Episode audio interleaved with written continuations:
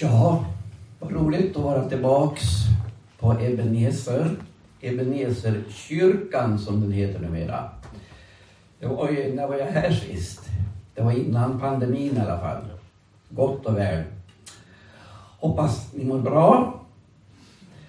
Och jag skulle läsa ett kort ord från Matteus 5 och 13. Min broder kanske kan läsa det. Jag hade en liten bit. Den ligger där på bordet. Ja, bra. Tack. Och jag läser ur den här som faktiskt kallas Reformationsbibeln, Nya Testamentet. Det är en trevlig liten översättning som säger så här. Ni är jordens salt, men om saltet mister sin sälta, med vad ska man då salta? Till inget annat duger det än att kastas ut och trampas ner av människorna. Det där har vi hört tidigare. Och för någon tid sedan såg jag en film som heter Falskmyntarna. som byggde på en verklig historia från 30-talets Tyskland. Där en mycket begåvad man sysslade med att förfalska dokument. Det var pass och det var intyg och det var certifikat av olika slag.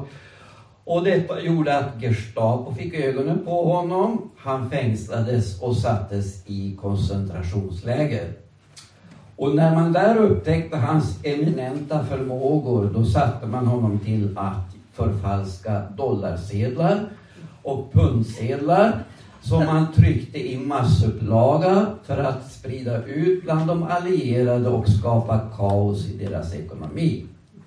Men man var inte dummare den mannen än att han fann på ett sätt att också sko sig personligen under den här proceduren. Vilket gjorde att eh, man grep honom på nytt, eller på att säga. Man, man beslöt att straffa honom och han fick då ta emot ett antal piskrapp på bara ryggen.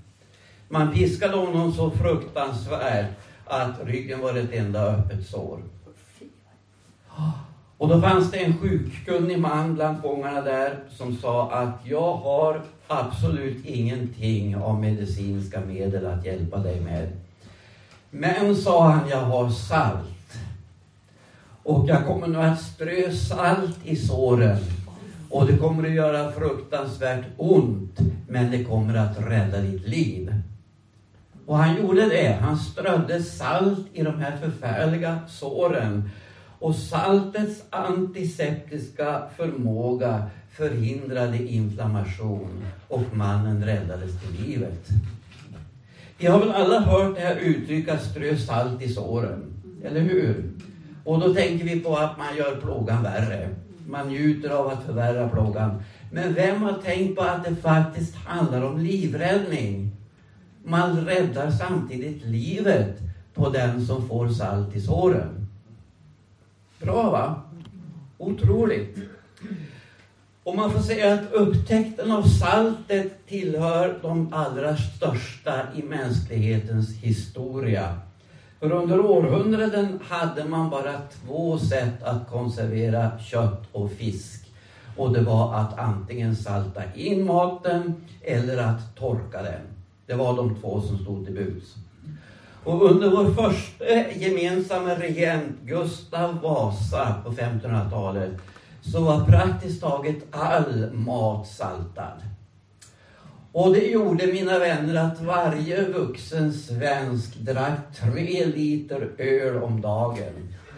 Det var den enda måltidsdryck som stod att servera. Och det gjorde man med glädje, höll jag på att säga. Men vi dricker ju inte ens tre liter vatten idag. Vi får ju höra drick mycket, drick mycket, men tre liter satte man i sig om dagen. Och det tror jag, man var ständigt törstig. Och nu hör det till saken att det finns så kallade saltspan. Ni vet vad ett spa är? Finns på Södra Stadsberget. Kanske några av er har varit där och blivit uppiggade. Populärt bland kvinnor. Man får en, en ordentlig sinekur där och behandlingar av olika slag och återvänder pigg och fräsch. Och senast jag var i Stockholm såg jag nere i sydändan av Gamla stan som vetter mot Slussen. Så stod det saltspa på väggen. Jag tänkte vad kul. Nu har jag sett det med egna ögon att det finns saltspa. Och där låter folk då sig läggas in för 45 minuter i ett rum fyllt med salt. Där fläktar sveper runt saltet så att man samtidigt inandas detta. Och om de positiva effekterna av det här kan man läsa på nätet där man numera hittar allting. Då står det så här.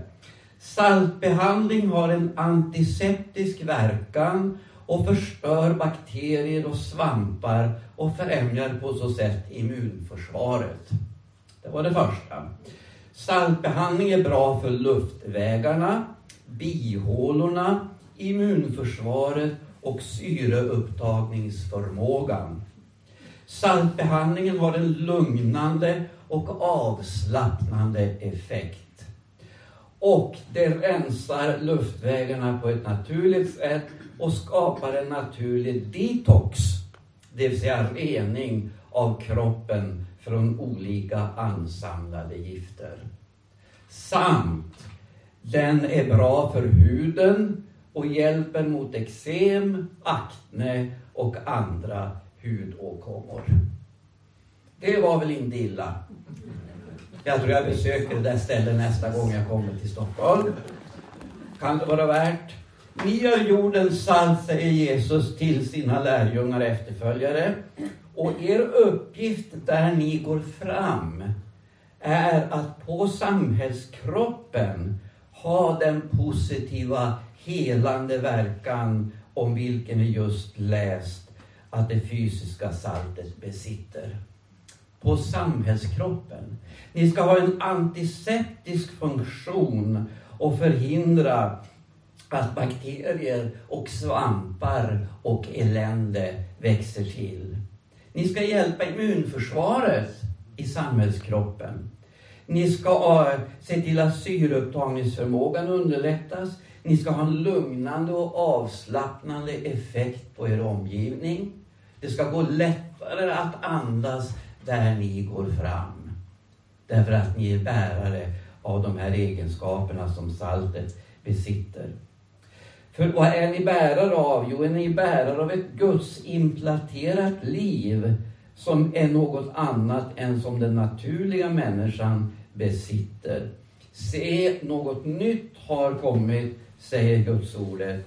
Ni har blivit ambassadörer för skapelsens Gud med ett allvarligt budskap. Låt försona er med Gud.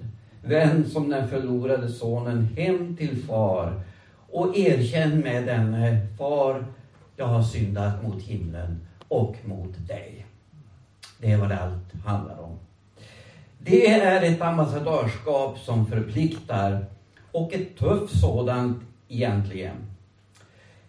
Många av oss har varit med om situationer då någon i vår närhet börjat använda svordomar och så plötsligt hejdat sig och kanske bett om ursäkt därför de kom på att vi är troende.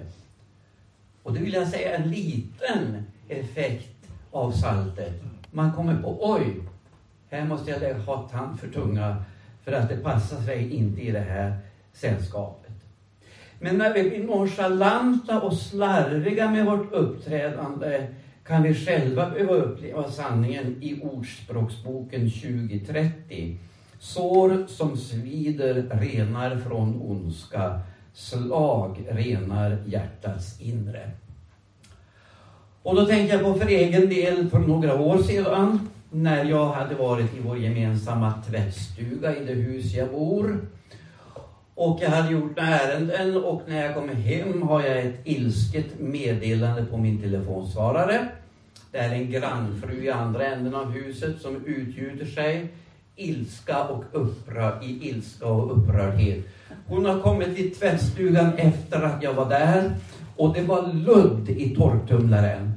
Och det kunde hon inte acceptera. Och jag som tillhörde kyrkan och allting. Så att med, med något nervös ringde jag upp damen och hennes Karl svarade och lät liksom lite, lite generad men han, han hämtade hustrun och så sa Hörru du, jag ber så hemskt mycket om ursäkt och, och jag var inte medveten om detta men jag ska bättra mig i fortsättningen. Det lovade jag dyrt och heligt. Och det gjorde jag också. Nu händer det aldrig att jag lämnar något ludd. Utan, utan jag är medveten om att jag har ögonen på mig. Många vet att jag tidigare jobbar i kyrkan och så vidare. Så att jag får se till att skärpa mig. Och det gjorde jag faktiskt. Jag tvättade igår senast och jag var ordentlig. Hela vägen. Och sen var det en annan incident eh, när jag jobbade i Säbro när jag hade bil. Numera har jag ingen bil och det tackar jag himmelens Gud för att jag slipper. För det var ett svart hål i min ekonomi men nu är det svarta hålet borta. Och jag klarar mig jättebra på kommunala medel. Och att utnyttja mina vänner. Ja, inte minst. Men eh, då hade jag en period där jag fått för mig att jag skulle roa mig med att inte stanna vid stopptecken. För att när man åker från Säbro kyrka, så när man kommer till Sticksjövägen har man ett stopp där nere. Och jag gjorde det till en sport att bara liksom, ja inte stanna helt enkelt, jag svängde ut på en gång. Och höll på med det där ganska länge. Och hade varit hemma på lunch och kom, skulle tillbaks till kyrkan och svängde in av E4 och första stoppmärket så lite sådär nonchalant bara knixade jag till lite grann och så nek till så här och så fortsatte jag. Och så ser jag helt plötsligt blåljus eh, efter mig på vägen. Och då tänkte jag, är det mig de vill åt? Jag har väl inte gjort någonting. Så jag fortsatte lugnt och då satte de på sirenerna. Och då var det ju väldigt, riktigt pinsamt. Så jag svängde in och stannade och en, en polis kom och frågade, ja, vet du vad du gjorde där borta? Nej, sa jag, jag åkte kanske lite för fort för att jag körde väl mer än 50. Oh, jo, sa han, du stannade inte vid stoppmärket. Och eh, du gjorde en liten ansats, en liten, en liten nigning och det tar jag hänsyn till det. Så att istället för 2000 så kostar det bara 1000 för dig det här. Ja, tack snälla jag lovar att skärpa mig. Och faktum är att jag betalade mina tusen och sen skärpte jag mig. Jag stannar alltid vid stopp, stoppplikten nu. Alltid. Jag har aldrig slarvat sedan dess. Så jag lärde mig läxan. Men den första handlade om prestige i tvättstugan. Där jag fick liksom krypa till korset där. Och sen så handlade det om tusen kronor som jag slängde i kanalen. Men det, det hade också, det var värt sitt pris. Jag lärde mig läxan. Vidare så sätter saltet smak på maten, liksom de trodde ska sätta smak på hela tillvaron. Med Bibeln som grund har vi en fasthet och trygghet och märg i tillvaron. En utanför oss själva given sanning om vem Gud är och vem människan är. Om alltings mål och mening. Så vi behöver inte vara en vindflöjel som blåser hit och dit efter olika strömningar i tiden. Man har ett meningsfullt liv och ett evighetshopp och behöver inte slå ihjäl tiden i väntan på döden. Tänk vad många människor jag vet som slår ihjäl tiden i väntan på döden. Det är ganska tragiskt egentligen. Och till sist så är saltet vitt i färgen. Och i Bibeln står det vita alltid för något som är absolut rent, heligt och gudomligt. I Uppenbarelseboken 7.14 läser vi De har tvättat sina kläder och gjort dem vita i Lammets blod. I den troendes liv är alltså detta salt och vita inte något vi själva presterar utan något vi bär med oss som ett nytt liv. Observera det vänner, vi bär med oss det här. Vi är bara bärare av detta. Andens nya liv, den helige Andes nya liv. Och det enda kriteriet för en kristen är någon som är bärare av detta nya liv. Det är det enda kriteriet för en kristen, någon som är bärare av detta nya liv. Det må inte synas mycket, det kanske ligger där svagt och flämtar, men livet måste ändå finnas där. Om saltet mister sin sälta, säger Jesus, Saltet mister sin sälta när det gudomliga livet kvävs och sätts på undantag och egenintressen och tillvarons här och nu blir det viktiga och centrala. I första Korinthierbrevet 15 och 19 så möter vi allvarsorden.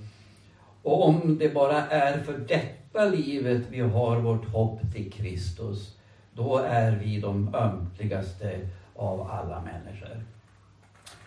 Om det bara är för detta livet som en slags livsförbättrare ungefär under vandringen och sen är alltsammans över. Då är vi bland de ömkligaste. Och då skulle jag vilja till sist säga att när kristenheten ängsligt sätter ett finger i luften för att kolla varifrån, vart hän vinden blåser, så att man kan haka på de senaste trenderna och se till att man delar den politiskt korrekta värdegrund som för stunden råder.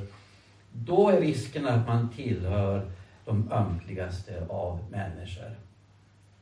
När man inte längre vågar tala om den kristna tron som en fast och för alla tider uppenbarad sanning utan ängsligt jamar med i varje kör som besjunger den fallna människan och hennes narcissism och självdyrkan. Då är man snuddande nära att tillhöra kategorin det ömtigaste av människor. En ryggradslös och räddhågad kristenhet, angelägen att vara alla till lags, blir ohjälpligen en föraktad sådan. Den har förlorat sitt salt och duger inte till annat, som Jesus så allvarsamt påpekade, än att kastas ut och trampas ner av människorna. Låt mig sluta med min favoritdiktare eh, Nils Bolander. Nu var det länge sedan jag läste han, men jag sökte fram boken igen. Den fantastiske eh, man som fick vara biskop knappt ett år innan han dog allt för ung. Nere i Lund tror jag han var biskop. Bara i 50-årsåldern. Kristendomen var ett örnevangelium. Kristendomen var ett örnevangelium sprunget ur den högsta klippspetsens näste på blanka störtflyktsvingar. Men vi tuktade dess järva fjädrar, rätade fackmässigt ut dess rovdjursnäbb och se, det blev en svart fågel, en pratsam och tam korp. Kristendomen var ett lejonbudskap, ständigt på jakt efter varmt och levande byte, ett ungt lejon av Juda. Men vi klippte dess skarpa krökta klor, stillade dess törst efter hjärteblod och gjorde det till en spinnande huskatt. Kristendomen var en ökenpredikans snål och vass som den pinande Afrikus, brännande som ökensanden. Men vi gjorde den till en trädgårdsidyll. Aster, reseda och fromma rosor. Ett stämningsstycke i örtagård. Herre, ta hand om vår fromma ynkedom. Giv den snabba örnvingar och vassa lejonklor. Giv den doft av vildhonung och samum. Och säg sedan med döparröst detta är den seger som övervinner världen. Detta är kristendom. Ska vi be i Jesu namn. Tack älskade Herre för din outsägliga nåd och godhet Herre som har burit var och en av oss i det här rummet fram till den här stunden. Genom allt Herre, genom tillkortakommanden, misslyckanden, segrar, allt vad och vara månde som finns i beredskap för en människas liv Herre. Du vet allt. Och nu ber jag dig att du i nåd och barmhärtighet ser till oss var och en och välsignar oss och styrker oss på vandringen vidare, Herre, och drar oss närmare dig varje dag som går, steg för steg, Herre. Välsigna församlingen, välsigna varenda människa här och låt din nåd och frid och kraft vila över ditt verk på denna plats. I Jesu namn ber vi. Amen.